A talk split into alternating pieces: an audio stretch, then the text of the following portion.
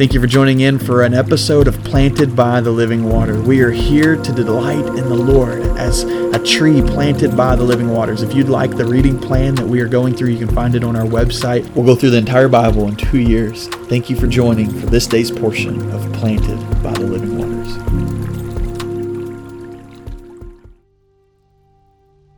Welcome to episode 106 of Planted by the Living Waters. Today's reading comes from Psalm 147.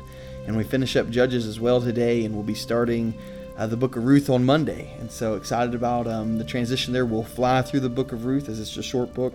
But um, the Psalms, um, we're about to finish those up as well. We're in Psalm 147 today, and it says something that, that um, I think is is just key for us today and what's going on. It says, verse 1 Praise the Lord, for it is good to sing praises to our God, for it is pleasant, and praise is beautiful.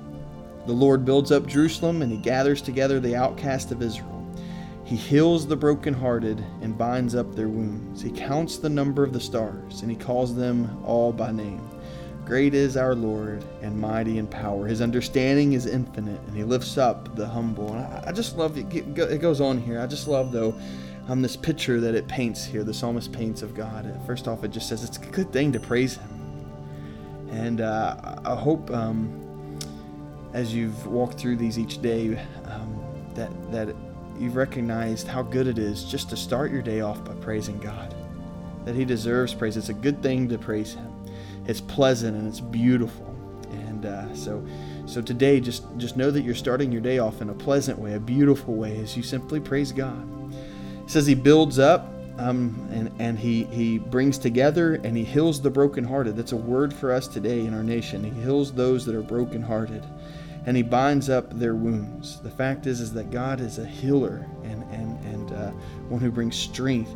But not only does he heal and, and hear us and, and restore us in the times of, of our, our hearts being broken, it says that he numbers the stars, he counts them, and he knows them all by name. And so not only is he someone who simply heals broken hearts, but he's one who knows your name among all the other billions of people in the world, He knows your name, just as He knows all the stars.